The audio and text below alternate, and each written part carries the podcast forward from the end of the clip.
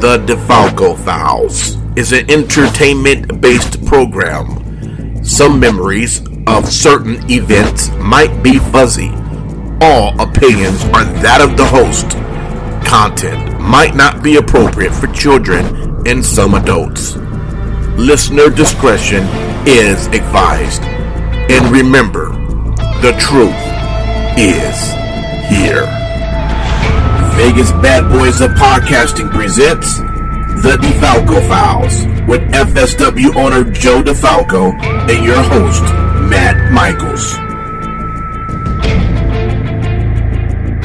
Hey everybody, it's Matt Michaels here on the DeFalco Files with the owner creator of FSW, Future Stars of Wrestling here in Las Vegas, Mr. Joe DeFalco. Joe, how's it going uh, into uh, Christmas week here? Yeah, you know, uh, we knew we were going to have a big month that we had a bunch of stuff happening.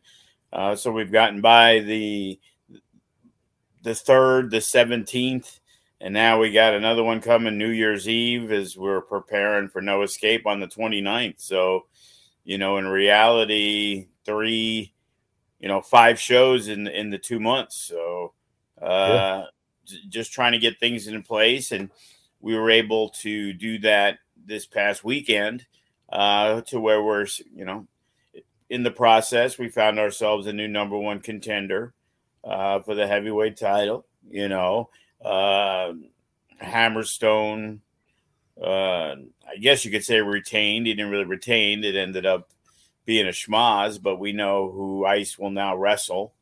And, right. you know, with Maserati pinning Viva, obviously that makes her the number one contender. So, you know, we can technically announce that the the two championships will be Hammerstone and Ice and and Viva and and Maz. So um and the one thing we don't know at this point will because Ice has been in the cage before. Obviously, Hammerstone's had the experience. Will that potentially be uh, one of the escape matches? Uh, most likely, yeah, because it, it is the two biggest championships. And, you know, yeah, I guess we can announce that. I, we were probably going to wait a little bit, but yeah, it's obvious, you know, that yeah. Hammerstone and Ice, they, they've met a couple times in a survival match, and they also wrestled in the, uh, the one time where many people thought Ice Williams was going to come up victorious. So, you know, he, he's now earned his way in in a, in a four way against three guys who have held multiple championships in FSW. So it, it's it's a big win, regardless of how he did it. So, and you know, Maz, the first time she wrestled Viva, you know, thankfully Viva was close enough to the ropes, or uh, Maz would be the champ right now. So, right. you know that that's that that is the marquee matchup in the women's division. Viva has dominated it for the year. Maz was gone for the year. Now she's back, and now the now the two shall meet. And inside a steel cage, let's see. Uh, you know the who is the strongest, who will survive uh, the steel cage and walk out as the champions on that night. Um, speaking of ice, let me ask you from where ice was when he walked in the door and he started to where he is now. What have been the main factors you think in his growth? And is there anything that you ever did you ever think you'd see him get to the point where he has become a legitimate contender for the heavyweight championship. Well, he was always a guy who put in the hard work initially, and and he was also a guy as time progressed that maybe he wasn't there all the time, but for a person at his level, he was around to help a lot more than other guys at his level.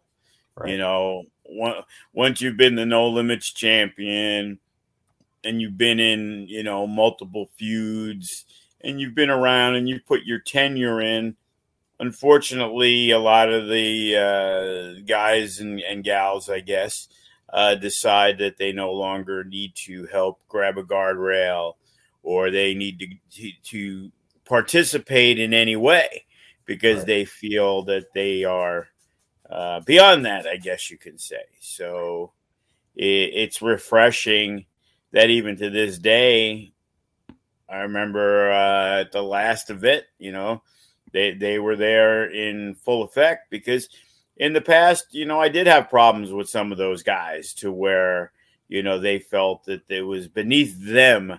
And it's like bro i don't, I don't know what levels you got. And i'm not talking about ice. I'm talking about you know uh, a guy like braxton who would help in one end maybe in the production but even when he wasn't that would be the excuse for not having to be around. And it's like, you know, you need to be around. You're you're no better. And that's the argument with a lot of the younger guys. You're no better than anybody else. You you know, you're hurting yourself. You're not hurting me.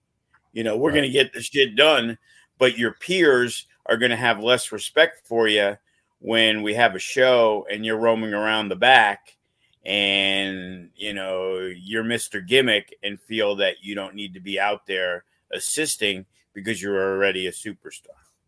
Yeah.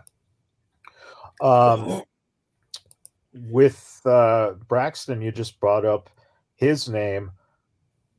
Is there any indication that uh, Braxton might uh, want to cash in his uh, case uh, at No Escape for one of the titles? You know that that's totally up to him, but uh, he would have had the opportunity, but he got laid out in the contenders match. I'm yeah. pretty sure that there would be a possibility that he might have gone after Matt Vandagriff after Oasis and Sharp, but uh, he was incapacitated, as we saw in the main event.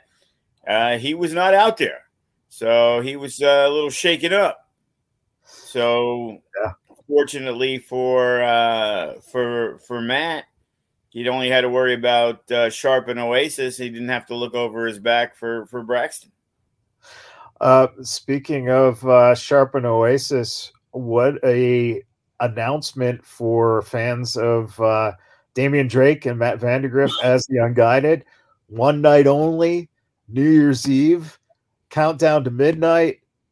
You're going to see Sharp and Oasis tagging for the first time going against the unguided who have a chemistry and a history that goes back a number of years between the two of them what was it you know obviously jordan oasis has made it known that he's uh, kind of looking out to get that title from vandagriff but what was it that you saw that was something that could bring together Sharp and Oasis because I think that actually is a brilliant pairing for a tag team. Well, as we saw with Sharp, he's been involved with Damian Drake. He attacked him before the match at the Silver Nugget. He didn't get his title shot, then he did. And it was a great back and forth match. Yeah. And Matt Vandagriff probably had two options if he's going to look for some help and the other one would probably be Hammerstone, who helped him out the last time. But right. Hammerstone, you know, is kind of busy. Why wouldn't he go after? You know, last year on New Year's, as they were culminating their feud, they were in a 60 minute Iron Man match. So yeah. it seems like they've patched up their differences. Uh, again, similar to uh, you know, Jay Vidal, he went on his own way and was very successful.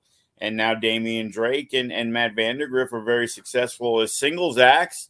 And, you know, I know they did say uh, unguided for life. And, and I guess when the opportunity came up, uh, they were more than eager to have that match. And I think it's as much as Damian Drake trying to get his hands on Gregory Sharp Sure. Because he did have the match and he didn't win the match.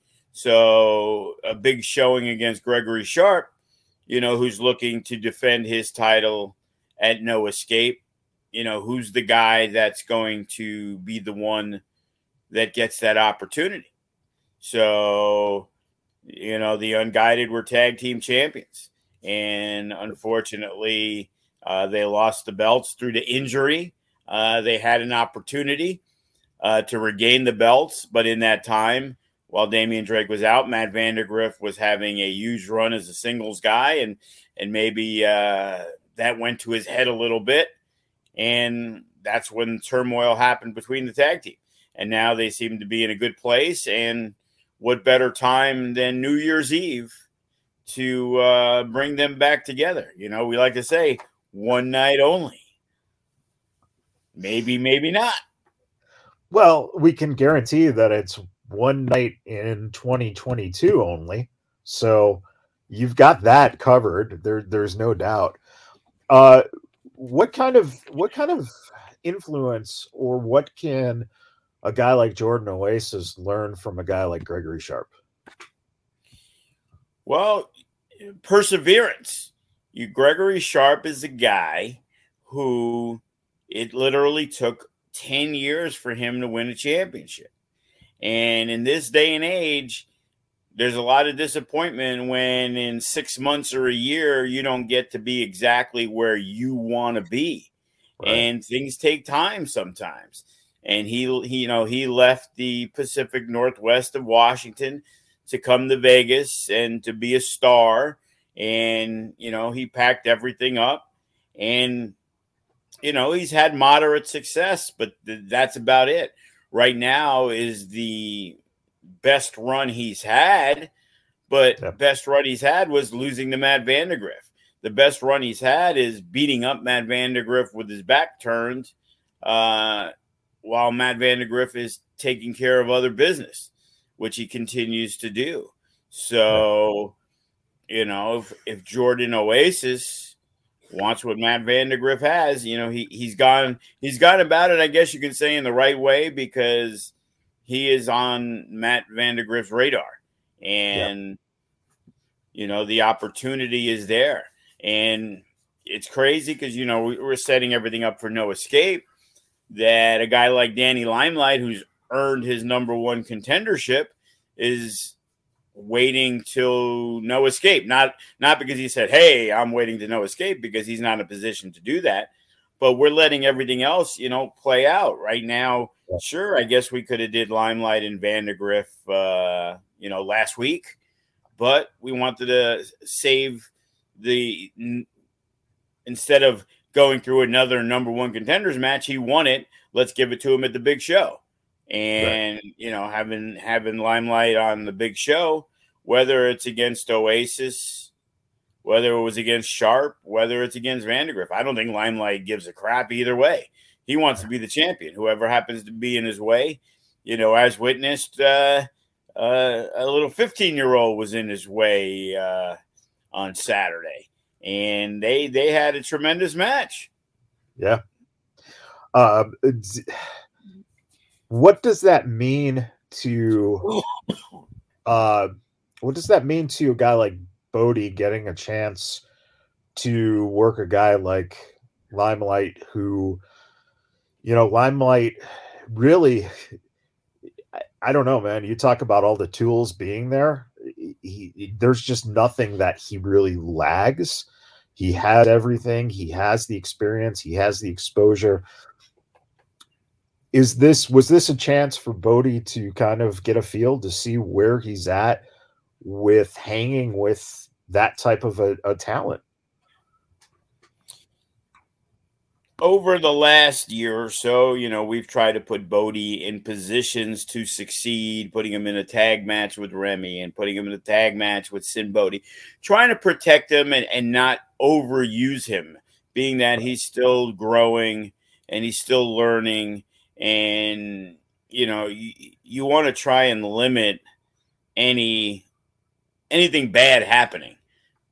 Right. We did a, a four way where we thought he'd learn a lot. Gatson, Funny Bone, and uh, Eli Everfly, and yep.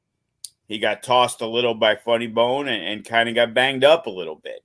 And you know those are the things we try to limit. You know he's eager. He wants to do whatever. You know, right. put me in, coach and it's like you have to calm them down a little bit and sit them down and like hey you know you're not going to be on every show you're you, you, you know you're you're you're an attraction where we want you to grow in training and get better as and get more experience and pick and choose, you know, when those opportunities are going to occur. You know, kind of like when he works elsewhere. I, I, you know, I've tried to sit him down. Others have. Like, hey, you know, be choosy. You you, you don't have to take every booking because somebody wants to use you. Take a booking that's going to benefit you. And win, lose, or draw, it doesn't matter. But getting a match that's going to help you as you continue your journey is, is what you need. And a, and a match with Danny Limelight is definitely something that's like, okay, you know, I'm young, I'm inexperienced. I, have had some matches under my belt, I've had some great success. Uh, let's see what I am going to do. Danny Limelight's a world class wrestler. Yeah. He is a major league wrestler who kind of in limbo. You know, he had a bit. He was a tag team champion in MLW. He he he wrestled Kenny Omega at yeah. AEW. You know, don't think that Danny Limelight just walked in and got a match with Kenny Omega. Kenny Omega obviously probably wanted to have a match with him because yeah. I'm pretty sure Kenny Omega is going to pick and choose his opponents on an AEW dark show. Right. He's not going to just wrestle some independent greeny guy to have a match. He probably saw a Limelight, light, light, liked what he saw from him, and said, "Hey, you know, I, would you know, love to have a match with him." And being that he's an executive vice president, uh, it's probably a little easier to hit him go to Tony Khan and say, "Hey, you know, I want to work at that AEW Dark Show. Hey, how about giving me Limelight?" And yeah. you know, it's similar to what we do at Future Shock when one of our established veterans want to work that show and they're looking to work with the younger talent. It's because they're fond of that younger talent. They see them in training, they see them working hard, they feel that they can give the youngster a good opportunity to, you know, see where they're at in their progression. So, sure. you know, as much as there is in the business of competition and what you need to do and trying to be ahead of somebody else and not lose your spot. Guys who are, uh, I guess you can say, a guy like Chris Bey, a guy like Danny Limelight aren't people who are saying, oh, I better not do this. I may lose my spot. They're confident enough right. in where they're at that now they feel that they can help the next group that are looking to make strides and and and make a run in, in something bigger and they're that stepping stone and like i said it isn't about wins and losses it's about being able to hang you know how good is it you know if bodie wrestles chris Bey and he hangs with him and, and chris Bey comes out of it saying hey you know you did a great job kid you know just keep doing what you're doing you know, he's getting a lot of accolades, uh, similar to Nick Wayne. And Nick Wayne, before he was 18 and didn't graduate or whatever, you know, got signed by AEW because they felt that his progression is exactly where it needed to be. So right. a guy like Bodie, you know, every opportunity he gets, you know, he needs to, you know, take advantage of it because, you know, how many 15 year olds – can post their resume and you see who he's wrestled and it's like wow he's wrestled all these guys already that that's tremendous yeah. and me as a promoter if he's not good enough i'm not giving him those matches he, right. he's getting far less matches but you know he's developing he's growing you know he's getting a little bigger yeah. it's obviously he's doing all the right things that are necessary you know, one thing I told him is don't be the same guy when you're 20 because it's different at 15. There aren't the, you you're one of the only ones. When you're 21, you're going to be a group of a bunch of people and you need to stand out. And you don't want to stand out as, oh yeah, you should have seen that kid when he was 15. You don't want him peaking at 16 years old. Right. Right. Um, with Danny Limelight, what what would it mean to you if uh, Limelight was to beat Vandagriff and become the No Limits champion? What would it mean to you to have uh, Danny Limelight with that title because he has a lot of exposure um, around the country. Um, does that would that put a little more exposure on the fact that uh, you know FSW is a place for guys like Danny Limelight to come and uh, you know have a chance at, at carrying a title? Well, I think in the 13 years that we've been around, we we have been that company. You know, there's so many people on Twitter that you see that put us over for the type of talent that we have on shows. You know, our women's champion has a huge following, and yeah. you can see her uh, at AEW, Maserati, and Ring of Honor, and Impact and AEW. So it's it's easier to say with like the locals that we've trained, the Chris Bey, the Maseratis. They've come a lot. They've come up through us.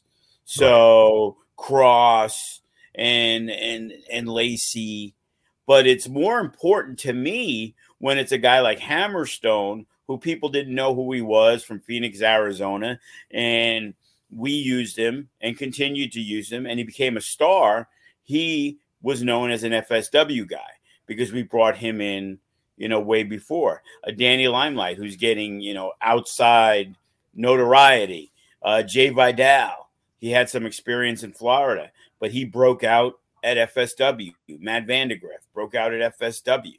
So people know that FSW is, is the place to be you know, I get messages from people, hey, you know, really want to wrestle for you guys, really want to wrestle for you guys.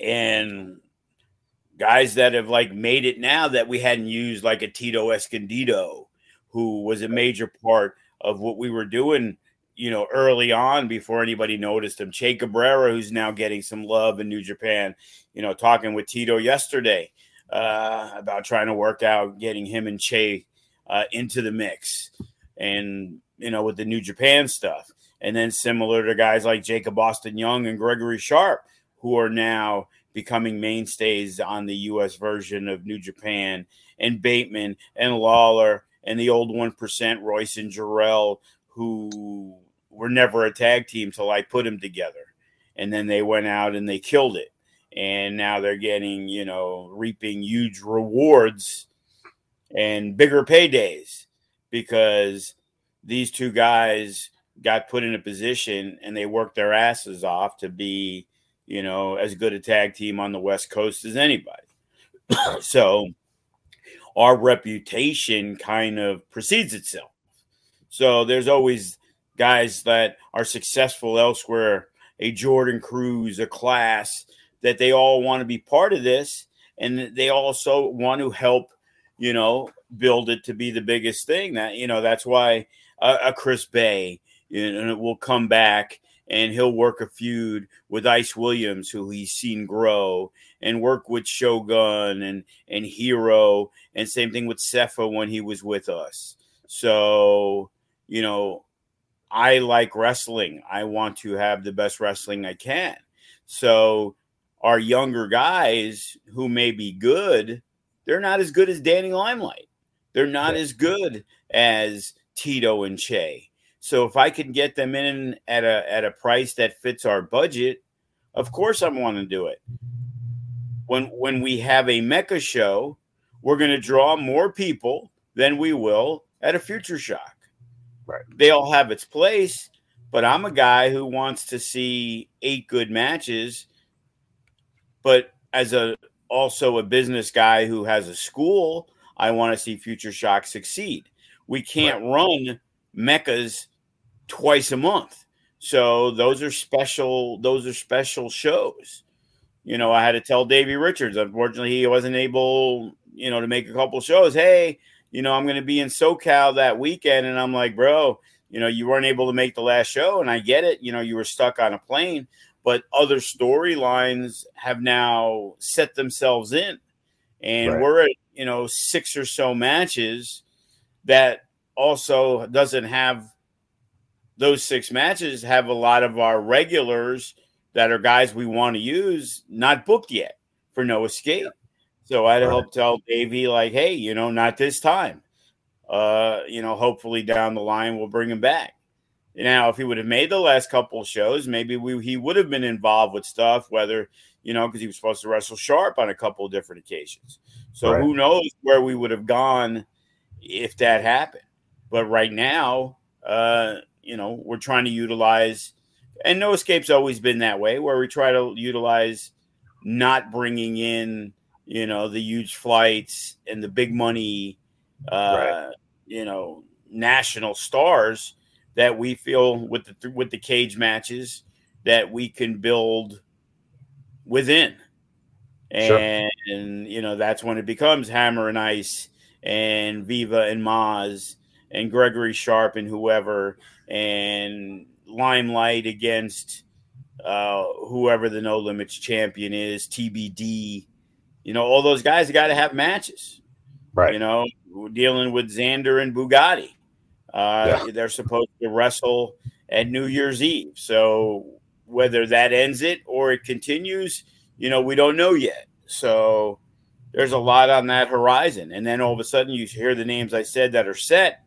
Look at all the names that you haven't heard that for no escape. You know, right now there is nothing at this point for Damian Drake or Jordan Oasis or Remy Marcel or Jacob Austin Young or Cutthroat Cody, or if you wanted to bring in Tito and Che. Yeah. Or Eli Everfly, who's back wrestling. So, you know, there there's tons of guys. And as many scrambles as I like to do, if there's only two matches left, I, I, I cannot put 14 guys into those two matches. I I don't know, Joe. I think you could easily pull off a 14 man scramble. Well, you know, I could do an eight man tag and then do a six man scramble, and that'll get me, you know, that'll get me to 14, I guess. um, you know, you said something uh, interesting with uh, Tito and Che.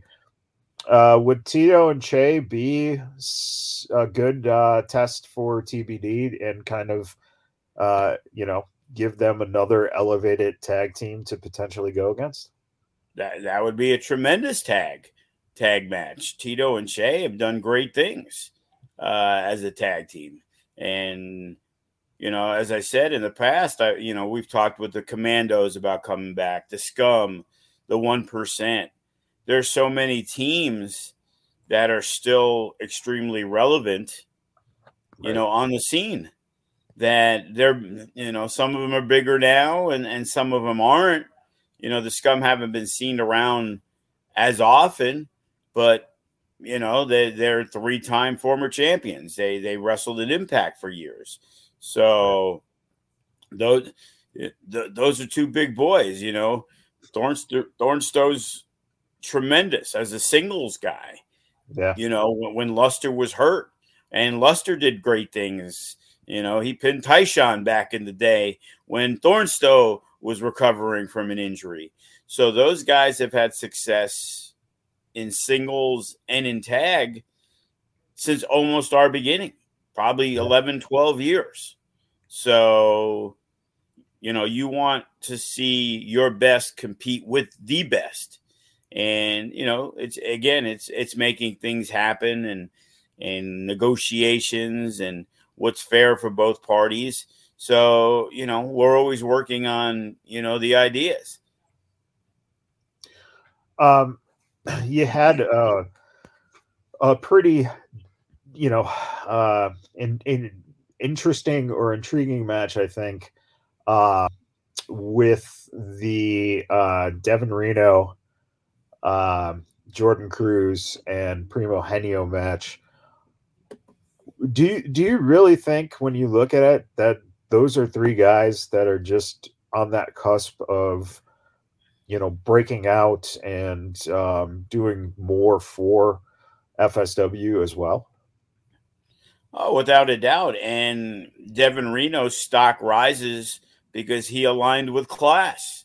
And Class yeah. was a guy who, you know, within six or eight months became the Nevada state champion. You know, you look at him, he looks the part, he talks the part. You know, obviously, he's still got some rust in him from the injury and I believe he's cleared, you know, in the next week or so to wrestle. So, you know, I saw I saw what they saw. You know, they see a guy in Jordan Cruz that they feel would be a major asset to uh, what they're looking to do. And, you know, so far, Jordan Cruz has, has turned down their opportunity. But who's to say that they may have looked at Jordan Cruz, but now maybe they're looking at Primogenio because here's another guy who looks the part, dresses the part, and yeah. great shape. He can work, and everybody loves those accents. So, you know, he, he's definitely a guy when we talk about the new talent initiative, and it's the same thing. It, here's a guy that we feel will have a major role in 2023. Yeah. But again, now class is back. Primogenio looks like he's got a spot. And Jordan Cruz is looking to get more work. And we've been using that Arizona crew and the MK Army. And it's like, okay, well, again, there's only so many matches on a show. Right. If class is ready to go for no escape, I'm I have a hard time believing there's, you know, he would probably have to wait till after that. You right. know, give him that extra month just because you know there isn't anything right now. Now, can there be? Sure, we have a show the 31st and the 13th. Who's to say that something doesn't happen over the next 2 weeks that leads to them being involved in a match? I don't know. But in all honesty, and this is 100% the truth, that as I was putting together the card and trying to figure out what we're doing for No Escape, those th- that crew of Class and Devin Reno really weren't in the initial, you know, building of the card and who we were looking, you know, because I put stuff down and it's like, okay, here here's a group of guys. This is this is what we know we need to do. You know, we know we're having the FSW champ's going to be there. The women's champ's going to be there. The tag champ's going to be there. The no limits champ's going to be there. And the Nevada State. So that's five matches that are already, however they end up being, are going to happen. Right. And then you work in some stuff with certain feuds, and now you have a list. And now the list includes because you're you're looking at Sharp is the Nevada State champion right now. So you can't look at who is going to be the champ. So you look at who the champions are and then you put another list together of the guys that are mainstays in the company. And right. you're talking Jacob Austin Young, Cutthroat Cody, Remy Marcel, uh, Nick Xander, Brett the Threat, Nick Bugatti, uh, Sky High, maybe a Suavecitos, the faction. And it's like, okay, what do we have? Nick Bugatti. So what do we have left? So you know the younger guys that have get to compete on it. It's like, hey, does a Ricky Tenacious have a spot? Are we going to do a pre-show that you like to get some of the guys who've worked hard for the entire year and you like to get them on those type of shows? But a guy like Jacob Austin Young, for example, is not a guy we're looking to put on a pre-show match. You know, he's done way more than that in FSW. So it's like, okay, now where do we go? Because I like a scramble, four way, five way, whatever. So there's a good chance that can occur. And right. there's a good chance a guy like Jacob Austin Young at this point goes in the scramble, you know, and now you're figuring out mixing and matching and where do we go and hey, we also got that Santana Jackson guy who got over really well. People really like him. Is there a spot for him? But I don't want to make sure he gets a spot over, say, a Nick Xander, who's the rookie of the year. He's been involved in stuff. I can't I can't justify leaving that person off or leaving Cutthroat Cody off just to give Santana Jackson a spot. So you're right. trying to mix and match and put him in. And hey, is there a spot for the MK Army? And hey, is there a spot for Devin Reno? Now that we got class, because now I have to rewrite that list because now it's like, well, Devin Reno, impressive victory, and he's got class with him. You know, that's a draw. And right. why would I not want to have that draw on there? So you know, it's it's a great problem to have. Obviously, it's better than oh, okay, what five kids from Future Shock am I going to use because I got to fill up the card? Right. I want people to look at that card and be like, holy shit, like this is the fucking best of the best. Yeah. We can't not come to this show. Similar to the show we ran on Saturday. Like, again, it was a really good turnout. I, I, I would wish that there was not one empty seat in the building. You know, we had Hammerstone and Kenny King. We had Matt Vandagriff and Gregory Sharp. You know, this was real deal stuff. This was a this was in reality a casino show that we had at the school. And if sure. we can draw, you know, four or five hundred a casino show, we shouldn't not be able to draw 250 and squeeze them like fucking sardines in there. right. But you know, and then now you're also against, well, why doesn't the FSW Reno shows draw that way? And I have the same argument with the kid all the time. And it's like, that's a destination doing a casino. It doesn't matter if it's the Silver Nugget or it's Sam's Town. It's you get to go out, you can drink, you can eat, you can gamble, you can mingle with a lot of people. The school shows are more intimate. You know, it's like going to see Def Leppard at the Whisky a Go Go or at the Allegiant Stadium. You, you, you know what right. I mean? It's like yeah.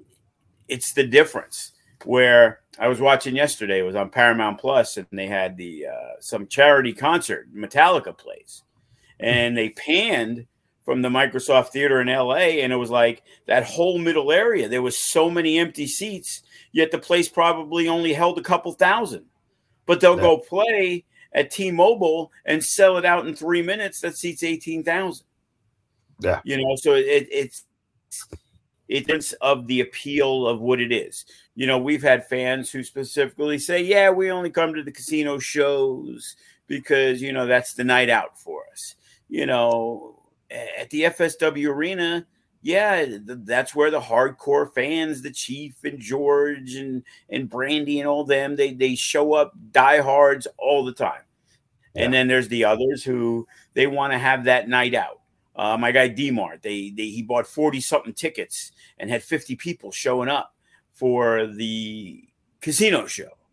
But I can't get seven of them to show up at the arena show because it's a giant get together and and you know booze is a big deal obviously and, and, and for for wrestling fans and you know and and of course the mecca is a bigger step ahead but we've right. had regular anniversary shows and and people want to support and all that other stuff but they would rather support in a bigger venue in a in a in a bigger thing so as good as we did on saturday night i guarantee you 100 to 200 more people would have showed up if we did the exact same show at a casino yeah yeah no that's that's a very point um is it is it time for uh, Lawson to uh, get a liquor uh, license and uh, he could sell six packs uh, at the front of the FSW arena?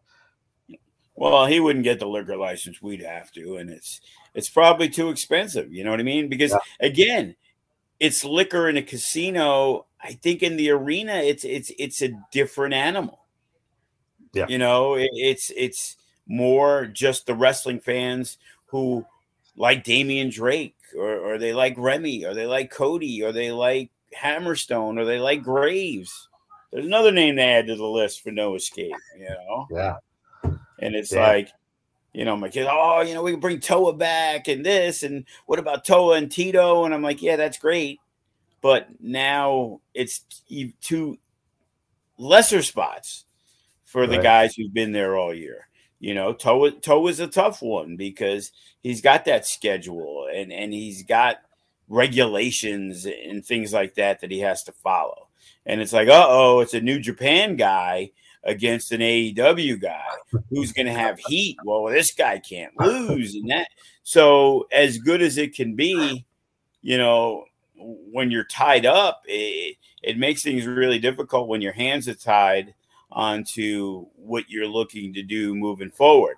Hey, now you got to add a third person that is applicable to you know, be in that match and be the one that it's okay because his company's not competing with the other company and they don't really want that to happen. Yeah. So, you know, saw it the other day. It was in, uh, I think, at, at, at the ECW arena, the old ECW arena, that Devon Dudley, who's now uh, a trainer for WWE, was right. scheduled just to walk out. It wasn't a Dudley Boys match or whatever. Devon uh, was going to accompany Bully Ray, Bubba, who I believe was going to wrestle Matt Cardona. And then a day or two before, they pulled him from the show. yeah. And, you know, cited, you know, whatever, ceased and desist and whatever. But it's like, I'm pretty sure they've been promoting it for a while. Like, for example, Jerry Lynn, who works backstage for AEW, he was on the show. You know, I don't know who wrestled and who did what, but you know, it was it was a, a tribute to ECW.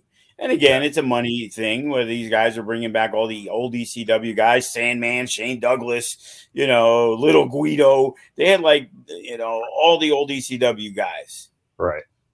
Except for one who was like, uh, I forgot who it was. He was like, he isn't an ECW guy. Like Al Snow was there, who obviously was. But it was one that was like the WWE ECW that he was a part of, and they built him as as a guy on it. I forgot who it was, but you know that was probably a big draw having those guys. And all Devon was going to end up doing is making more money because for the meet and greets and all the other stuff. So to stop him, it's kind of like, yeah, that, that, that seems a little petty when you're letting uh, what's his face, Karl Anderson, go wrestle for New Japan. So right. you can do that, and Devon can't just walk somebody out. That's not affecting your business in any way. But you know that is what it is. Um, I, it just just out of hearing that, have you ever tried getting uh, a WWE talent under contract to uh, appear on a show? No, because it's virtually impossible. impossible. Yeah. You know, the only person we would want to do it with would probably be Kross or Cepha. And even that was the situation. Technically, we did book Kross for the Mecca in October, and right. he shows up, you know, two weeks before. So we knew that wasn't happening, or three weeks before when he right. showed back up in WWE. And I know they had supposedly let him do a couple appearances, but I know they also squashed a couple appearances. I know, I believe at one of the shows he was able to do a meet and greet that he was supposed to wrestle on. But, you know, I didn't push it because we had just done the meet and greet a few months before. So right. to pay him to come in to do another meet and greet, I'm not sure that the fans who bought a meet and greet for the show before are going to go shell out money so now it would have been costly to us because in turn we were going to pay him to wrestle. And then right. the meet and greet gets mixed in and you know that gets split up. So in this situation, it, it wasn't really beneficial for us to pursue because there wasn't much he was going to be able to do. And Kevin being a long time FSW guy, it wasn't like it was his first appearance in a show in New York, and they were going to have him do a meet and greet where nobody's ever had the chance to meet him. You know, all our fans have met Kevin and probably gotten numerous photos, you know, and pictures together for free. Right. You know, who's going to go out and shell 30, 40 bucks now? Well, yeah, but you don't have probably a picture with him with the hair. So I'd say the 40 bucks is for the new hairdo. Yeah, you know, could be. Well, the last time we looked at it as the 40 or 50 bucks was the picture came with Scarlett in it too. So Right, right. Uh as you kind of look forward here to uh New Year's Eve, countdown to midnight. Uh well again, what time does the show start? It starts at 9 30. So we're trying to get it to where you do a two and a half hour show, you run like we did last year, right till about midnight. You know, same thing. Right. We want the main event to go you know, a minute or two. That way we can put the thing up there. You know, we like to do the champagne toast for anybody who would like uh, some champagne. And if the families want to give it to their 16 or 14 year old, that's on them. But uh, yeah, we it's a gathering of the FSW family. You know, it's it's the people who have supported us for a very long time, and you know, some of them are my age in the 50s, and we've gotten fans, you know, in the 20s, 30s, 40s. Most people don't want to go to the strip. So instead of staying at home, it's easy access to get to. You don't have to worry about the traffic, and you go out and you have a, a fun wrestling show. That's like last year. You know, Jay Vidal wrestled Chris Bey and won yeah. the No Limits title, and we had a 60 minute Iron Man match. So the great part is a lot of the wrestlers, you know, choose to go. I have to make a post. I posted to all our people like, hey, just so you know, nothing is mandatory. This is if you want to do it. And all of a sudden, you know, I try to make sure that I make the offer to everybody, but it's like Primogenio, Jordan Cruz, the Arizona crew. Hey, is there any spots on you know New Year's Eve? And it's like I was concerned, like, does somebody want to drive from from LA to Vegas on New Year's Eve? It's like I'm pretty sure that traffic is going to be fucking a lot. Make that ride a lot longer. But these guys, Johnny Robbie's booked on the show because wow. it was like, hey, these are the dates. She's like, oh, okay, I'm good for the 17th and the 31st, and I'm like, hey, by the way, you you do realize that the 31st is New Year's Eve. Like, I don't want to put it out there, and then it's like, you know, you're spacing about it, like, oh shit, I'm not driving to fucking Vegas. She's like, oh, that's fine, blah, blah, blah, blah. Didn't have plans. So she gets to wrestle, you know, which is usually good. Unfortunately, it's on a Saturday night, New Year's Eve. Like right. a couple years ago, it was like on a Thursday, which they would have never got any bookings on a Thursday. So now they right. can get bookings an extra day. And, yeah. and even now, there's most companies are not going to run New Year's Eve. So, you know, they get a booking, they get to be with friends. Uh, yeah. you know, they come out here who they're friendly with, you know, maybe they stay at somebody's house. You know, I had to tell Limelight, dude, you can come out, but I can't get you a room for 500 on New Year's Eve, bro. You know, you have to stay um, at house or something. Yeah. Uh, you know, uh, and and you know danny doesn't he don't he don't do things on the regular man you know he's got it. yeah you know i can't have him drinking that bottle of hennessy in bodie's spare bedroom you know uh the uh you know with with having so many people available did a thought ever cross to you maybe on a whim of finishing the New Year's Eve show at midnight and then starting a new show at uh, 12:05? Nah, not really. It's going to be long enough to do. You know, yeah, at one point we did have the idea of doing the 24-hour show on New Year's. Right. Right. But you know, that that's expecting a lot of people and it's like okay, who's going to do commentary for 24 hours? You know, I, I guess we could auction. We could have auctioned it off. Like, hey, a commentary slot, you know, 50 bucks for the hour and yeah. continue that fundraiser thing.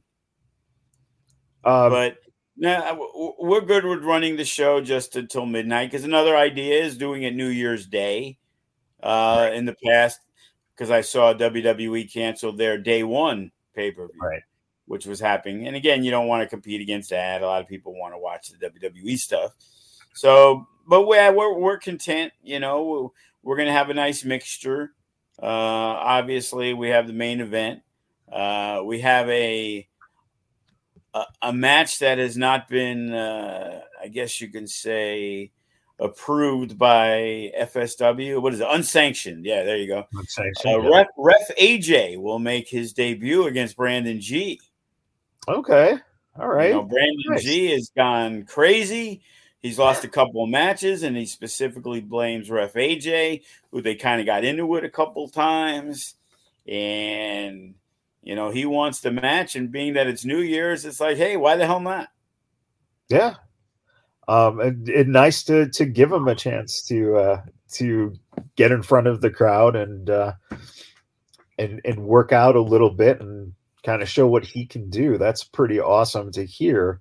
Yeah, so um, we're, still, we're, we're, still deciding is the main event Ref AJ uh, versus Brandon G or the one night only re- reunion of the Unguided. We're we're we're juggling the ideas. It's like which one's going to be the main event.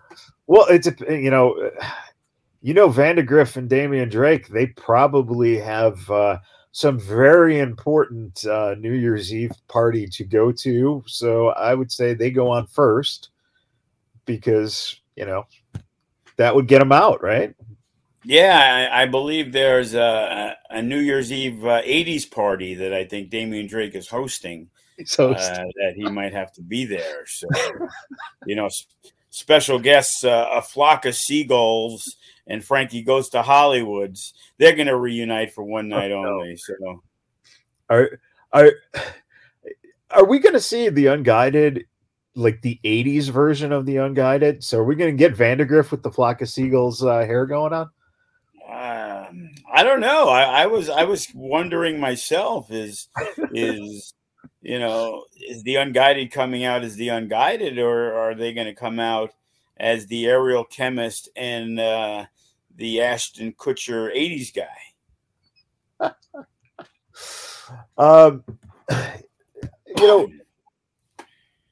you, had a situation where um, Tom Crawford got a little uh, beat down uh, this past Saturday.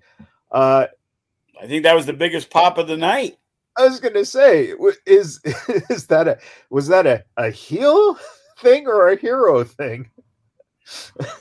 uh, I'll be honest with you. I was in the back freezing my ass off, and I saw Xander, and I and I heard the heartbeat, heartbeat, but I didn't notice Tom in the ring. I saw a couple of the other guys. When I was looking back on it of the show, I was I I I know I don't even know if I was looking back on the thing. I think Xander posted something about it, and I was like, "Oh yeah. shit, he's beating up uh, Tom Crawford," and it was universally praised on uh, on the Facebook. E- even Mike Delight from uh, New Jersey was disappointed that he wasn't the guy who, who was able to do it. So, you know, uh, that goes to show. Uh, is is that something that you know you could eventually auction off? Uh, is uh, for fans to uh, you know get a, a shot at uh, Tom Crawford? Uh, yeah, because that auction would probably go through the roof. We can raise a lot of money for the, uh, the for the Joe DeFalco fund, so it's definitely something uh, I'd be interested. You know, Tom Tom is actually in training to be a referee, yep. so uh, it is interesting to see where that goes. You know, after that, who knows? The alliance of uh, Rocky T and Tom Crawford. You know, they could be the next tag team champions if the you know they play their cards right. You have to get uh, Paul Ellering to uh, come out of retirement and manage those two. I think that would be perfect. Oh, is he re- is he retired after he got kicked out of the Fed again? I don't know. I, I don't think he's. I think he's just doing the circuit with uh, with the uh, you know appearances, but uh, I don't think managed in a while now. So it'd be fun to see uh, you get him on a show and uh, get Rachel Ellering to uh, to wrestle uh, whoever the champ is uh, for the women's title. Yeah.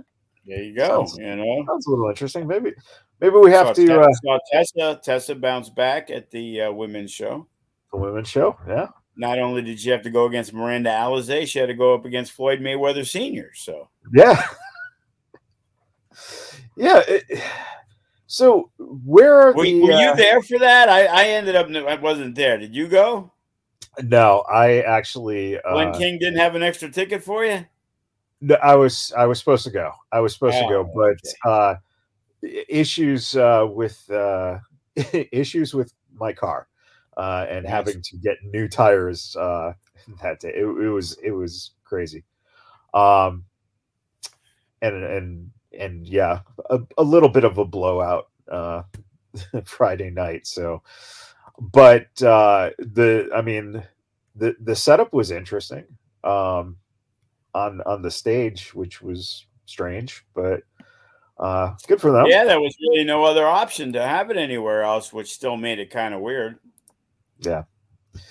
Yeah, I mean, so uh, what's your advice in those situations with, you know, not only UWW but other companies who are trying to build something, but you know, are are are not running on a constant basis, a monthly basis or a biweekly basis, but are trying to figure out kind of how they fit in and how what kind of audience they can get.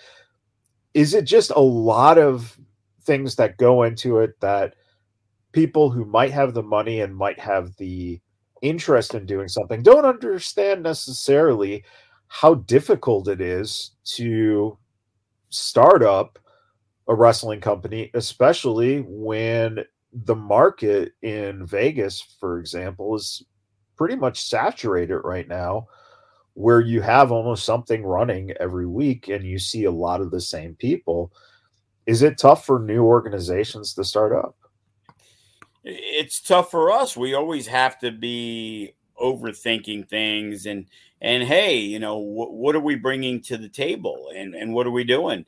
You know there's numerous guys they hit us up like there'll be a few shows in town the weekend of the 13th hey i'm going to be in town wrestling.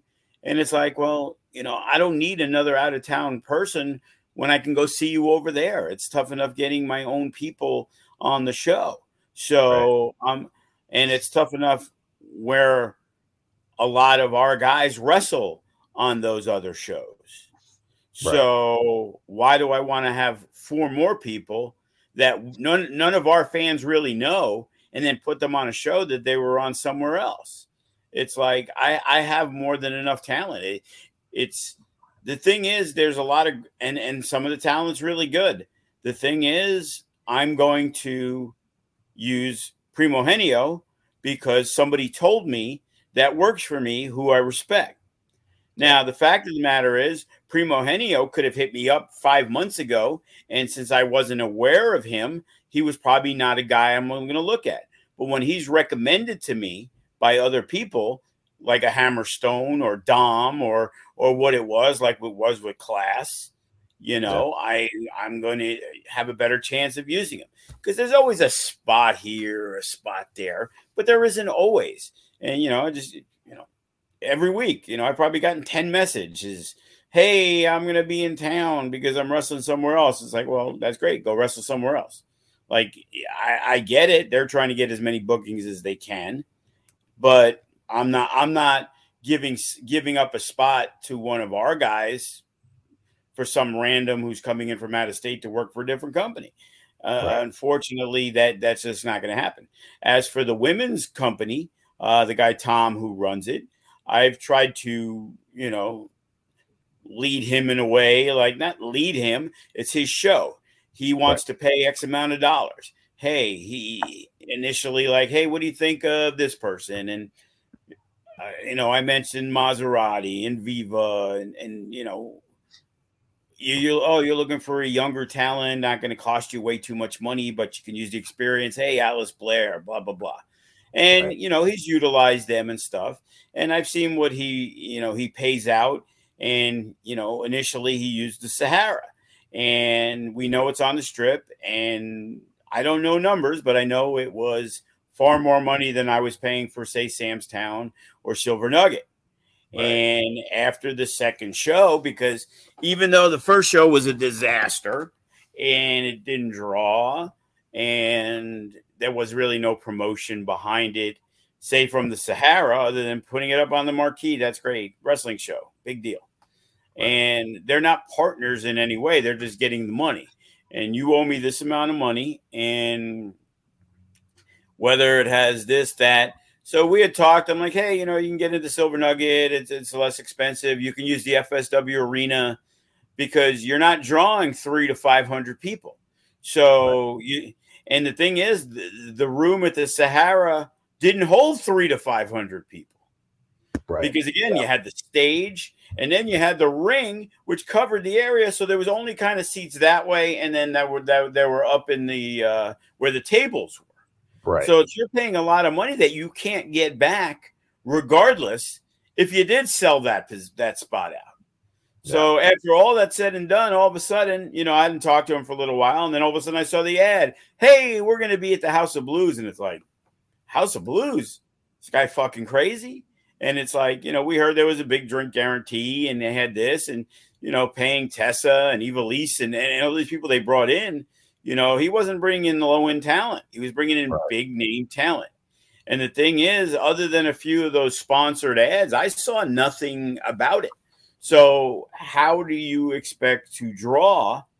And, you know, from what the pictures I saw, the turnout was again not very good. And right. my advice when somebody would ask me is you need to start a little slower, first off. Maybe instead of bringing in seven people who cost you tons of money, bring in three or four and try to get an affordable venue. So that way, you know, I've learned something early on in, in, in the wrestling business when we are doing shows in Arizona. And there was a guy who was sponsoring the first IWF show. He was putting up all the money. His name was Morris something. I don't know who it was. Not Morris. Wasn't Morris Day in the time, but it was a guy named Morris from Phoenix, Arizona. And he had tons of money. So he was going to be the investor of the show and the show was going to cost like fucking $25,000. And it was like, oh, yeah, he said money's no object. And then three days before the show, he pulled it because he saw what the draw was. And it was like he was told he was going to make all this money. It's like when, when you become rich and you're well off, you don't become that way because you just throw money out at something. Right. Money is no object until you start losing it. And right. that was the thing. So yeah, he might have had some investors and put in money for the House of Blues, but then when the bottom line comes, and all of a sudden it was like, "Hey, I put up ten thousand. What do I get back? Oh, here's six hundred. You're probably not going to invest the ten thousand the next time, right? So, yeah. how do you keep going? And that's why there's so many companies that you see one and done, two and done. They run right. one, and then it takes you know 18 months to run another. There's no momentum. There there's no consistency. Yeah. And you come to a market i know he's from texas and supposedly he's you know promoted shows out there but yeah. this is a totally different market. And you know i don't think you could come from texas and come out four days before a show and then help generate tons of business Right. You know that you, you got to have boots on the floor. There's no boots on the floor. He wasn't like which he could have said. He rented our ring. He used our crew. Hey Joe, uh, I got a bunch of flyers. Do you have a street team? You know, if you can get four guys, you know, I'll pay fifty bucks each for the students to go out and and mass flyer. If yeah. you're not putting it out, how does anybody know? It doesn't matter if it's a Walmart. You know, he has a niche market. It's women's wrestling. So people like Glenn like women's wrestling more than the men's wrestling. There's people who just like watching the women's wrestling because it's women that may not come to an FSW arena show to see a bunch of guys wrestling. Right. So there's different niches for that. Well, it's great to have all the niches in the world, but if you don't know about the show, you ain't going. Right. So you know, you don't want to do flyers. Okay, I know people don't really all watch it live, but maybe if you ran a commercial during Monday Night Raw, that's how we started. That's what we did. I don't feel the value is there because we have a FSW fan page that has 300 people on it that have come to shows. We have an FSW email that has 400 names of people who have purchased tickets through the PayPal that we message and you know send the flyer and write up text. Hey, we got a big show coming up at the Silver Nugget. It's our anniversary show, and we got this, this, that, and the other thing. And that's how at least we're getting the people who have come to our shows already know about it instead of hoping that they find out about it. And that's the biggest thing that I see with the, a lot of the companies that are running is I don't where I, I don't know how they're marketing it. Right. And it's not my job to tell them. You know, we go out there, we we we have 13 years of good faith, of good shows, of fans. But we also understand that in 13 years, there's shit tons of fans who've come to our shows that don't even live in Vegas anymore, or their kids aren't wrestling fans anymore. So you're right. always having to reinvent the wheel and giving different reasons why hopefully they come to your show. And yeah. when you're a startup company and you don't want to invest the money, we had to invest a lot of money out of our own pocket to get things started. Nowadays, a lot of these companies they they they rent our ring or they'll rent Ricky's ring and they'll do a show and they'll put a bunch of the FSW guys on it. And hey, Brett the Threat, you're on the show. Make sure you post it. Make sure you post it. So now you're hoping the fans who know Brett the Threat, and how would they know Brett the Threat? They would know him from the FSW shows because that's where he wrestled his first year and a half and still continues to do so. So anybody who likes Brett the Threat, whether he's going to work Super Beast show or somebody else's show, he's going to post it, and that's how the average fan is going to know about it. Right. But you have to reach out to more than that to get a consistent fan base. Right. And as I always said, if these companies are going to run, I, I I have no problem with it if they help build if they if they build the community that is wrestling here instead of just relying on the wrestlers to hopefully make a post to make Brandy or the Chief or Garth come to the show. Sure. I want the Tommy guy that didn't even know that there was local wrestling in town, who then sees Sky High or Nick Xander or whoever on the show and say, "Hey, that was a good show. Hey, when's the next one? Oh, uh, the next one here. We're not sure. Probably next month." but we're at a really good show uh, at the Silver Nugget next week. And Carlito and Masters and Rhino and Hammerstone and AEW guys are going to be on it. Oh, shit, that sounds cool. I had never heard of it. I moved here six months ago. And now that's how new fans get get built. Right. We can get them all. You know, uh, our Twitter, our Facebook is just an extension – of everything we've been doing for years. So sure, you might find a new fan here, new fan, new fan there, but unless AEW weekend, hey, we hand out flyers at a GCW show because some of those people are coming in from California, but some of them are coming in from Vegas and they don't really pay attention to our shows. They pay attention to GCW shows. Right. Well, hey, here's a flyer. Or when Ring of Honor would come out, and then I'd hand them a flyer for the Mecca, and it'd be like, oh shit, you got John Morrison, you got Tommy Dreamer, you got Davey Richards. Wow, you got Brian Cage, you got Keith Lee. I heard of that guy. Oh, Sami Callihan. Oh, this is a great show. And I remember selling tickets all the time. Ring of Honor would come in Friday, Saturday, and by the the first by the second year, we would have people that would stay over. We would have people that would actually not go to the Ring of Honor shows anymore. Like, hey, when's your Mecca? You can do it Sunday? You know, we want to come down for that. And right. again, it's not a thousand people, but it's new fans that we created because we handed out a flyer, we put out a good show, and we we we were persistent in trying to make sure they were aware of the show happening. Yeah.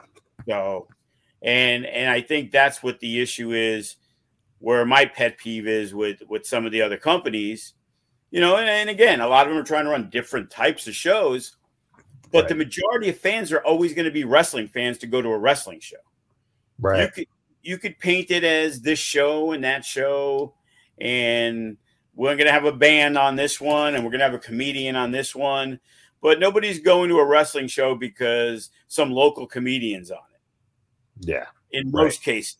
The majority of the fans are going to be coming because they like wrestling and they're not going to be aware of a lot of the people that are on the wrestling show unless they're the diehard fans which we all get anyway. We all want to get newer fans and different fans right. just like we have people that come in uh, i guess he moved from california the john piles guy who now every time I look, is buying four or five tickets, four or five tickets. He does a podcast for GCW. He's talking about coming in. He's going to train as a manager, but because of however he found out about it, whether it was George Furman seeing our show in the CW back in the day or my LV TV, they had to see things because you're not going to turn on Yahoo or Google or anything else and be like, hey, local people, don't forget there's a local wrestling show and it's a company called Future Stars of Wrestling who trained Chris Bey, uh, Zoey Stark, and Solo Sikoa and Kevin Kross it isn't that magical. You actually right. have to put the work in and you have to, you know, post it wherever you can. You know, different things. Somebody hit me up, uh, Sean T, who's uh, Callihan's uh, ring announcer guy, tremendous. He did the stuff when we did the show. He lives in Vegas now. He was actually supposed to ring announce this past weekend, so we're trying to get him in the mix. But he was talking about different things. Xander sent something about you know things to do in Vegas uh, for Vegas people who are looking for something different. While Sean Tees was more of like uh, for tourists. There was different uh, Instagram stuff that you could check out what was available, what was happening. Because not everybody's getting the Las Vegas Weekly. Nobody buys the Review Journal anymore. Right. So you have to be extremely creative when it comes to getting new people to your show. We're big on VetTix. And, yeah. you know, at least that one is for a good cause. We had done some house seats in the past, and it would be like, hey, here's a list of 50 people, and 26 would have bought tickets to our show. So that right. that kind of defeats the purpose. You know, when we had drink guarantees at Sam's Town, things like that, you wanted to get more bodies, and doing it for the veterans was a, a good way to do it. You know, there are times that they'll buy tickets when it's not available, but they became aware of it.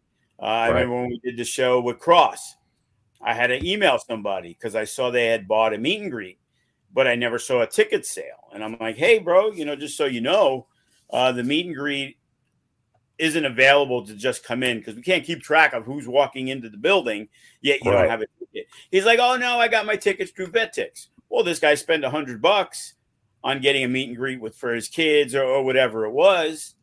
And because of that VetTix that he may not have he probably wouldn't have come to the show right you know we have a lady now she comes with her husband uh, i know his name is john i don't know her name but she's yelling and screaming and she's like the you know the most popular fan uh, of our fans these days who watch because she's so excited probably in her 60s and she loves the wrestling. And yeah. anytime we have the VetTix, I always look and it's like, yep, there's the name. Yeah, it's it's just interesting to you know to see how that all works and uh, you know to see the benefits of uh, the hard work. But you know, again, you said uh, I think one of the key things is that 13 years. You know, it's like it takes time to establish that um, that consistency and then there's that rollover where you have to continuously adjust and that's uh, that's one of the things i think that you know it's interesting because we can look at you as you know uh, a booker ultimately for the shows but at the same time as a producer and as someone who's trying to you know make sure the products out there and get the the audiences to come in that's a whole nother it's like you're you're doing a PR department's job too, which I think that gets underestimated a lot of times that so much goes into that. Um, as we uh, kind of wrap up here and we're going to Christmas, uh, Merry Christmas to everyone. Merry Christmas to you, Joe. Uh, when you were a kid, uh, favorite Christmas gift ever? Oh, who remembers? I guess maybe when I got the first uh, Pong game, like that was a big deal back in the day. But you know, it, it got pretty boring after you know a few weeks of playing the same thing because it was it was only like you know one on one and two on two. Right. You know, I remember I got the upgraded Atari. It was called the 5200, which was yeah. awesome. You got Defender and all the other stuff. But the joysticks they shredded and they right. basically discontinued those after a couple months. So that was a shitty. ended up being a shitty present. So you know, to be honest with you, uh, I'm old now, so I, I don't remember what would have been. You know, oh man, what a great present! Was it a bike when I wanted it? You know, at that time, right? Right. You know, because sure. you know, you know, I remember sneaking down.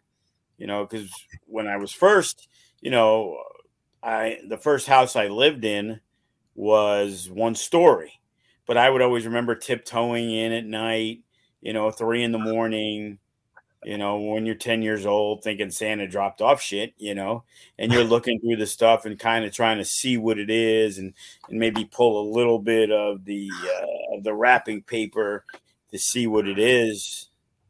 But but nowadays it's like, yeah, it's just another day. Yeah. You know? all I'm waiting for is uh, the only thing I'm excited about Christmas is hoping that this is the year the, the kid actually buys me something. So, you know. you know, I spent a lot of years buying for him. You know, I'm waiting for the I'm waiting for the the, the comeback. Well, you know, maybe eh, you never you never see Joe DeFalco in a tie. Maybe Joey needs to get you a tie. Well, then I'd have to get the matching shirt and probably a jacket. We have talked about that being, you know, the dressed up uh, Joe DeFalco for the shows, especially now since I'm not really doing the uh, commentary uh, as often and and things like that.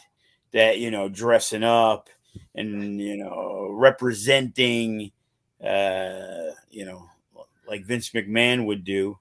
You know, we got a big thing happening in January. You know, we have uh, representatives from uh, WWE going to be down uh, talking with us. So we're looking forward to that.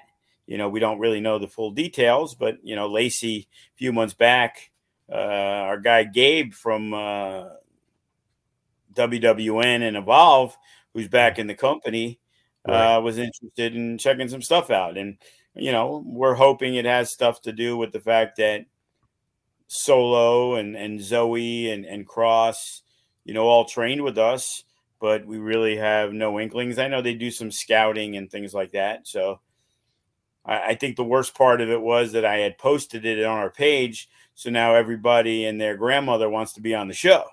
So now all of a sudden I got 87 people who want to be on the show because they think there's going to be a scout looking at them. So in reality, it's going to be the tape library.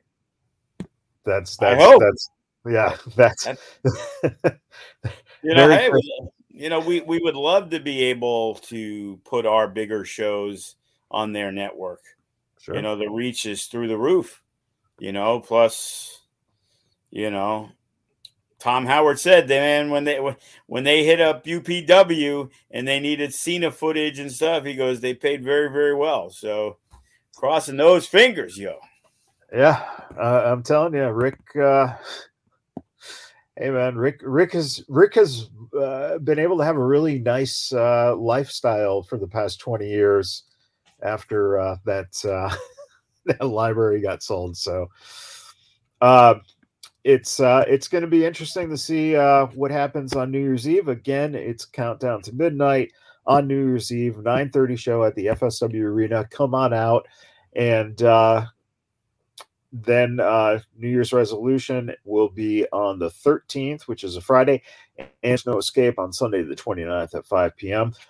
Subscribe to the FSW Network, six ninety nine a month. You can uh, see some of these shows, The year's Eve show, and uh, yeah, I, I, guess we're working on uh, we're working on something new. I guess Ben's doing something where it's going to be available on the Roku and the Amazon that you don't have to go through your phone or computer anymore. You can just watch it on your TV. Yeah, that's something that uh, I think he's been beta testing. So uh, that is kind of exciting because uh, uh you know sometimes you you cast it onto the TV and then you know it, it stops it stops working on your phone or on your computer and it's just so frustrating but usually with the stream straight on tv there's no problems or interruptions. So that's a pretty exciting thing as well. Uh, Joe, we hope you have a Merry Christmas to you and the family. Uh, and uh, looking forward Same to, you, uh, sir.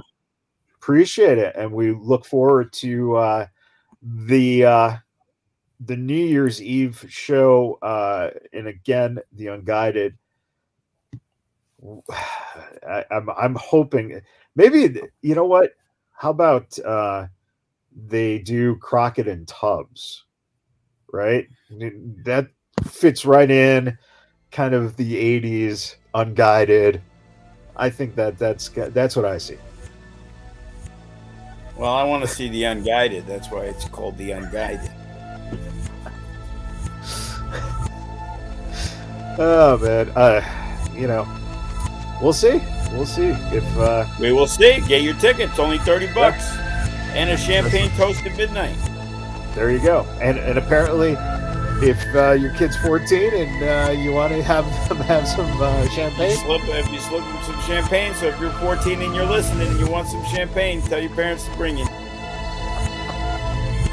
Uh, Bodie's on the show, right? Uh, potentially, yes.